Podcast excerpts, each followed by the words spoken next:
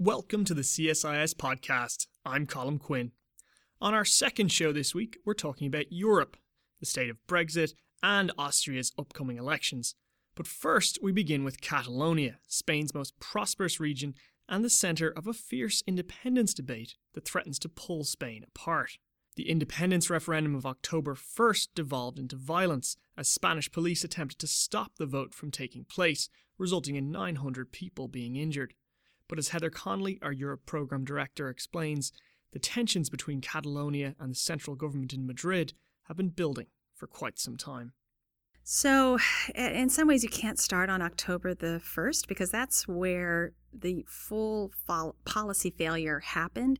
You've got to wind that clock back to 2010. And I'm going to do this really briefly because it's a very long and complicated story. But two things began happening in 2010. Um, the European economic crisis began to completely impact Spain, uh, causing Spain to, to need a uh, 100 million euro, just a banking bailout, but it was in severe economic crisis. And Catalonia is an economic provider, it's a wealth transfer to the rest of Spain and they were transferring wealth and then they were being told here's your austerity budget so that was one really jarring i think piece of the puzzle the second was in 2010 spain's constitutional court basically shut the door um, on legally on being able to think through um, uh, some greater autonomy for Catalonia. So those two events clashed together in some ways and set off this process that seven years later we had um, Catalonia holding an illegal referendum because it, within the Spanish constitution it is forbidden to uh, for a, an autonomous region to uh, express uh, itself in independence. So the fact that it was happening was a failure, a failure of the leaders to find a way forward. Uh, politically, both Prime Minister Rajoy, uh, who uh, leads uh, the center right Popular Party, they were sort of in defiance of never allowing this to happen. And then uh, the Catalan uh, regional parliament, that has gone through a series of elections the last several years, had come to a point where its its sort of, single mandate was to move forward for this independence. And so train wreck ensued. And so we had uh, 900, over nine, almost 900 people injured on October the 1st. And it's so hard to watch people who want to express their views at the ballot box, something we hold dear in democracy, and having police, uh, you know, prevent that from happening.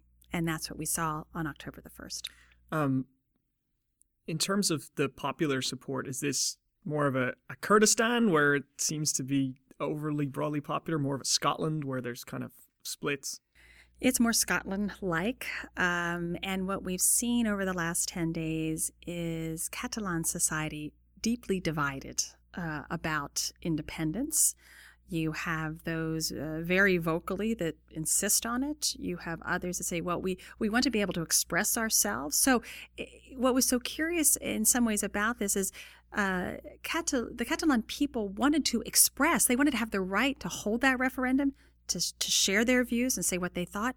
But here was the ironic part. We're pretty convinced that they would have voted against independence in some ways like Scotland. So there were strong views about it, but once the vote was held and people said, no, we want to stay, but we, they want to stay, but they want greater autonomy. That's sort of the, the, the part of the conversation w- which was not allowed to happen within the, the Spain Catalonia process.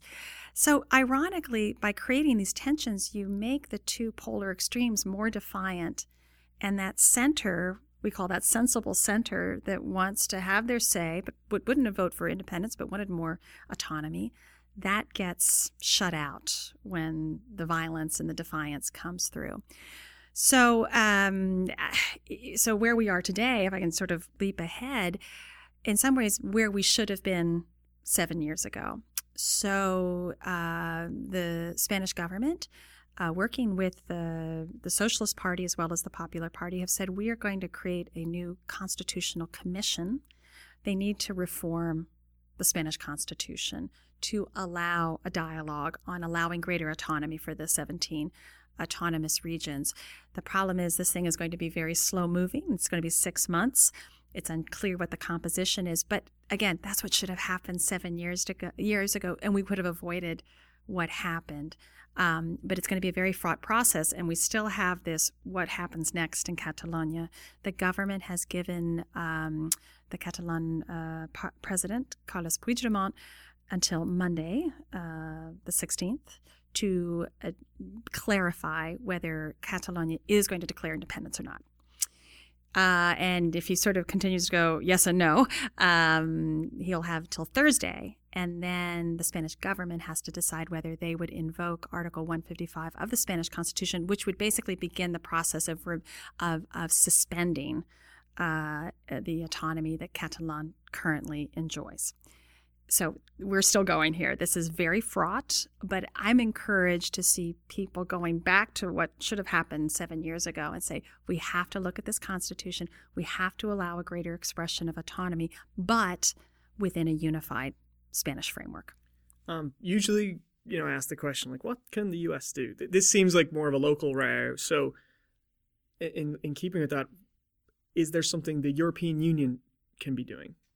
Yeah, this has been my frustration, and we wrote a commentary on it uh, this week. It is uh, tragically, ironically, you can pick your uh, adverb.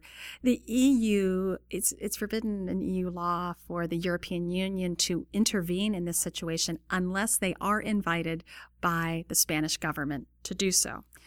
And Madrid does not want anyone involved in this. It is an internal Spanish matter. So that's the frustration part. Because this is also extremely sensitive across EU members, because similar members have similar issues. The United Kingdom, although beginning a process of exiting the EU, Scotland, uh, devolved powers. You have similar instincts, uh, separatist instincts in Belgium, in Italy. You know, you can keep on going down the list. So the precedent of having the EU enter into this um, would certainly be significant. Having said that, it to me is just a, a, tragedy of, of not having the EU that professes its own goal is to reduce conflict, increase European unity and solidarity, to watch what we all watched on October 1st and have such deafening silence coming out of the EU institutions and even the member states. I don't mean, yes, you can, you know, calling for restraint and, and all of that, but it just felt as if, again, the EU could not address these internal challenges. Uh, you know, another internal challenge is Hungary, and, the, and it's changed its constitution five times in, in more anti democratic ways. Dealing with Poland right now, it just feels like the EU cannot deal with the democratic challenges within their within their members. And is that that's a structural problem or that's a problem of will? It's a structural problem. To be honest with you, again, it's they unless invited in. Well, if you have a government that is you know with abandon breaking rules, norms. And you can't intervene because you haven't been asked to intervene. Well, you're never going to intervene. Uh, and again, using sort of the Poland-Hungary example, when when members are really struggling with upholding the values and the, the institutions of the EU, um, even to really begin some harsher punishment for misbehavior. Um, Article 7 in the Lisbon Treaty, you have to have uh, unanimous uh, consent among the members. Well, in the case of Poland and Hungary, Poland will always block any movement against Hungary, and Hungary will now always block for Poland. So now they, you know, the EU, even the tools that it does have, have never been used yet. I think they're now there's becoming now a growing trend of, of EU members that are really struggling. Now the EU itself can't even use its own instruments to uh, punish for that behavior. So it's it's certainly not a trend. We want these trends to turn around and not go where they are, but it does feel as if the EU is quite helpless to to address some some pretty glaring issues within its own members. Speaking of the EU and their problems, um, let's talk about Brexit. Brexit. We have not checked in on that in a while. Well, there's a good reason because not much has happened. Uh, fifth round of negotiations were again this week, and nothing has happened. It's it's really stalled. Um, so the European Council is holding its meetings uh, next week. Uh, we'll wait to see what comes, what statements the council issues on it. Um, so again, there was a to, to briefly go over something heinously complex. Um, the sequencing of Brexit is the EU and the UK have got to resolve three big issues first before they can move on to the future status of that trading relationship, which is obviously extremely important. They have to resolve uh, citizens' rights between the European Union and the UK, uh, citizens in each other's uh, respective uh, countries, and that seems to be moving along, but we're not there yet. But it's it, I would say that one's the one that's progressing uh, the most. The divorce bill, how much, and that's still very much in dispute. Um, and then what we call the Irish basket of issues, uh, and that's dealing with um, border issues, making sure there's not a hard border between uh, Northern Ireland and the Republic of Ireland, dealing with a whole range of um, uh, trade issues. So much trade goes between those two countries. That's, again, on a rhetorically very promising path, but boy, the devil's in the details and how that works. So, because there hasn't been sufficient progress in those three areas, um, the EU, very unified at 27 on this negotiation, they have their mandate. Nothing's happened yet. They refuse to move on to the future. But the problem is, some of those future issues are involved in the uh, the Irish issues because you can't figure out what the border issues really mean. Well, will the EU stay within a customs union, or are they leaving everything? What will this look like? So some of them are caught up. So we'll see if there's a a little uh, give by the European Union to allow a discussion to happen on the future trading relationship as they're still managing those three big challenges or whether the EU is going to just hold very firm and say, until we get some decisions on these bigger issues, we can't move forward and tick tock, tick tock, tick tock. We have got until March 2019, and then in a, today, in a setback, the uh, the British Parliament had to approve the withdrawal bill. That's now been pulled because they don't right now. The Conservatives don't have their MPs in a line yet, so it's just incredibly fraught very difficult. We are really getting into the details of how this would work. We're getting beyond the rhetoric, and boy, is it complicated. So, nothing has happened uh, tragically. Um, so we'll wait and see. And and you know, obviously, the the British government has its disagreements with the European Union, but as you alluded to, the the British government itself is divided and yeah and how does that weakness of Theresa May play into that yeah it, it plays into it hugely I, I, like to say there was you know I think there was a Brexit path forward pre the June 8 snap elections, and now we've lost. I think the British government itself has lost the thread. So, just to show you sort of a so one step forward, one step back kind of uh, British dance right now, Prime Minister May gave this very much touted, significant speech in Florence, Italy, which was going to you know lay out this roadmap. And and the, the biggest announcement in that was that she said the uh, the UK uh, would agree to and would seek a two year transition period. So basically, everything would sort of remain the same um, past the formal Brexit, the uh, March 2019, so that they could continue to have more time to figure out what the, the uh, post transition uh, relationship would look like. But uh, these issues continue to be undercut by disagreements within her own cabinet, by uh, the Chancellor of the Exchequer, Philip Hammond, who's very much uh, pragmatically looking at the economic implications of this, trying to soften the economic blow to this transition, where you have other, the, the so called Brexiteers. Boris Johnson, Liam Fox, and others who don't want any softening and, and, and want to go boldly ahead, uh, very clearly, very crispy, very uh, quickly. And they just continue to have this uh, constant battle that sort of never seems to be resolved. And it uh, sort of the capstone was uh, Prime Minister May's uh, um, speech to the conservative, the Tory convention in Manchester last week, where it was a she was having a lot of uh, she was uh, coughing a lot. There were some you know pranks being pulled, and it just sort of was this evidence of her her weakness in some ways of managing this this again this Tory fight that has been going on for decades about Europe, and you just sort of wonder: is she going to be the fourth Tory prime minister that will be, uh, you know, caught in this uh, in this fight? We're kind of traveling all over Europe right That's now. all right. um, but I want to turn. We love to, to travel to Europe. right. Uh, uh one good thing about these um, European elections is they all seem to be on Sundays. Yeah, Um, well, that gives everyone time. No excuse. yeah, You're not at right. work. Go vote. right. Um, so Austria is having its parliamentary elections. Yes, this, this, has been, uh, and, and unless we uh, we are surprised, I mean, the Europe program here at CSIS, we have this long running series called Election Watch uh, because we've had so many elections this year in Europe, ones that we knew and ones that came up a little more suddenly. Austria was pulled forward a little bit. Um, and we'll have one more uh, uh, the following uh, few days in the Czech Republic, and I'll, I'll mention that. So, Austria. Um, so, here you have a country of 9 million people.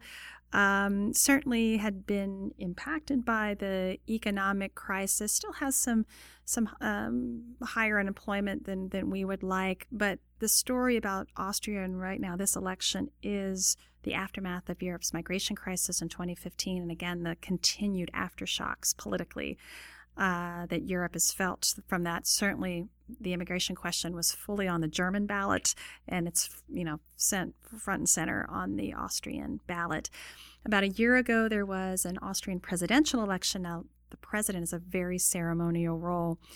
Um, but uh, it demonstrated, uh, I think, two things that we're seeing across Europe. I would argue we're seeing them politically here in the United States. The political center is collapsing. Um, you can, I, I would almost start to put it in the, it has collapsed, but we're still in, in process.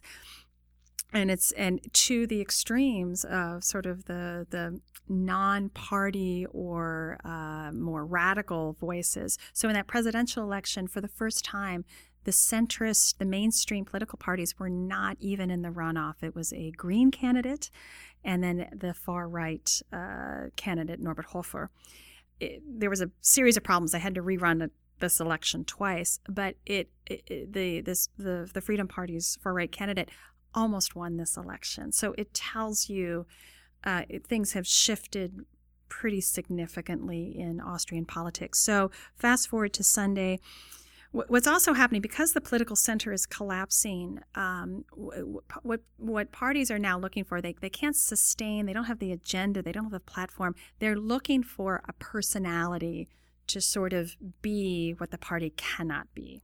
So this is exactly what has happened in, in Austria, where a 31 year old, uh, who's the foreign minister, Sebastian Kurz, has basically personified the party. So, um, you know, it is it is the Sebastian Kurz list. So it's all about him. He's revitalizing the, the center right party, of which he's in a coalition uh, government while he's foreign minister.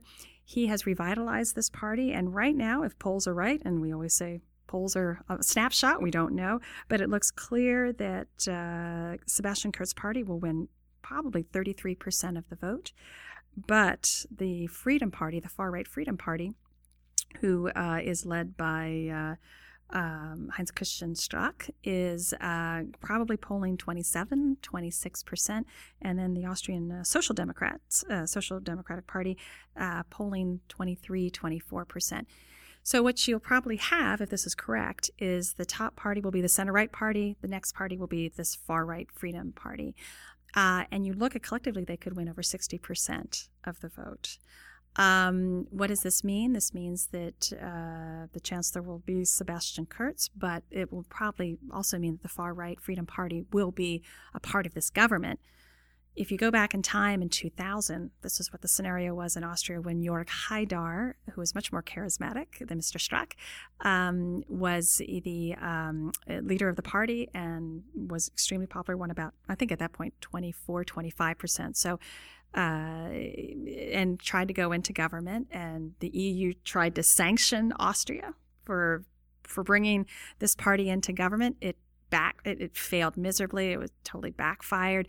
So this sort of gets back to our first question about can the EU um, slap the fingers of governments that you know don't espouse the views? And this was you know this is a pretty very far right, very unrepentant uh, party not really. They tried and it failed, uh, but they tried at least to to do that. So here we go. It's all about immigration, and some have argued that um, the uh, Sebastian Kurz, what how how he's really been able to both personalize the party, so it's it's about him and his youth and his his vigor, but he's also moved his party very much in line with the thinking of the far right Freedom Party. Similar to the Netherlands. Exactly. And so this is where you just it's everyone will go, Yay, you know, once again we have uh, we've beat this uh, far right uh, illness. It's still the second largest party. They'll probably come in at historic levels they're going to be in the government, but in some ways, the center parties are having to adopt their agendas to be reelected. So everything has shifted. And, you know, it, it, really requires some reflection. And we hope to do this before the end of the year. That as we started the Dutch, Dutch elections in March, and oh, by the way, this week they just formed their government. It took 200 days. It is a one vote majority government, it tells you how hard it becomes in, in bringing together parties when you've got to work around the second largest uh, party, which was the Geert Wilders. It wasn't successful, but was still 20%. The, the, fragility of these parties, they're cobbling them together, um, and the agendas of the center parties are starting to sound awfully like the far right parties. So, this is something that we're going to watch because, in some ways, we're warming up to the to the main event, which will be the second half of next year, likely spring of 2018, which will be the Italian elections, and that one will uh, we sort of have all of those ingredients of the immigration crisis, certainly hugely on the ballot, the economic crisis, which Italy is still feeling the impact of, and a rising populist party, the uh, the Five Star Movement, together with a pretty strong nationalistic uh, anti-immigrant party in the Northern League, and you know, here we go again. So it's not over. We're still in the middle of it. Well, I mean, it's it's funny because if you looked at the polls, if you looked at the results of the elections, every one so far this year has kind of been phew. You know, Marine Le Pen did not win in France. Uh, in the Netherlands, Geert Wilders did not um, poll well. Uh, but from what you're saying, there's this undercurrent that is relentless. That this shift to the right um, and in Austria they're going to be in government. So, so I don't know how you you fight back against that. I don't know um, where governments begin or where parties begin to try and win voters over to maybe a more, um, I guess, humane way of thinking.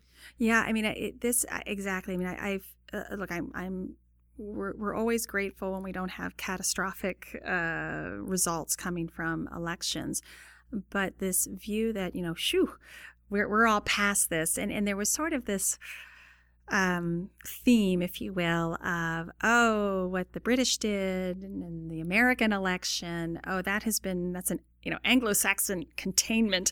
Uh, Europe has thankfully not succumbed to this, and I, I think it's a it's a misunderstanding. Um, and it's it's it's a recognition that yes, you may have sort of skated through this uh, election, but the it's continue it's, it's like a bubbling cauldron. It's just continued to be fueled. I would argue the right is more organized and more disciplined, and their fuel is immigration, certainly. The left uh, the far left can be equally um, powerful. we're certainly watching in France now that the Marine Le Pen's party is is, now divided uh, because of both some of the policies that she pursued, but also just uh, infighting, you're going to see, I think, a very strong far left, Jean, Jean, Jean-Luc Mélenchon, who's going to be sort of the face of the protests against what uh, President Macron is is uh, the reforms he's implementing. But you watch the German elections, uh, where you now have uh, the third largest party is a, a, party that you know wasn't around until 20 you know began in 2013, and now uh, is the third largest party. Um, it's going to be very rambunctious in the Bundestag you know this just keeps going we have to address the grievances and and i think the most difficult part is governments are going to have to be responsive to uh, those views, and they're not going to mean the complete sort of lockstep walking path of European integration. I think they're going to have to listen, they're going to have to slow down, they may have to make some adjustments and be flexible. And right now, European at the EU level haven't shown that flexibility. They sort of, the more they panic that uh, the anti, uh, the, the Euroscepticism is growing, they want to keep doing what they've been doing, but faster and harder. I think it just continues to create backlash. I think they have to slow down and really listen and be responsive to perhaps less integration and more addressing people's needs. And that was Heather Conley bringing us to the end of today's show. Remember, this week we have double the podcasts, so be sure to check in on our Iran episode if you haven't already. Unfortunately, I'm out next week, so you'll hear from me again on the week of the 23rd. In the meantime, let me know your thoughts on the show by contacting me at cquinn at csis.org or on Twitter. That's it from me. Thanks for listening.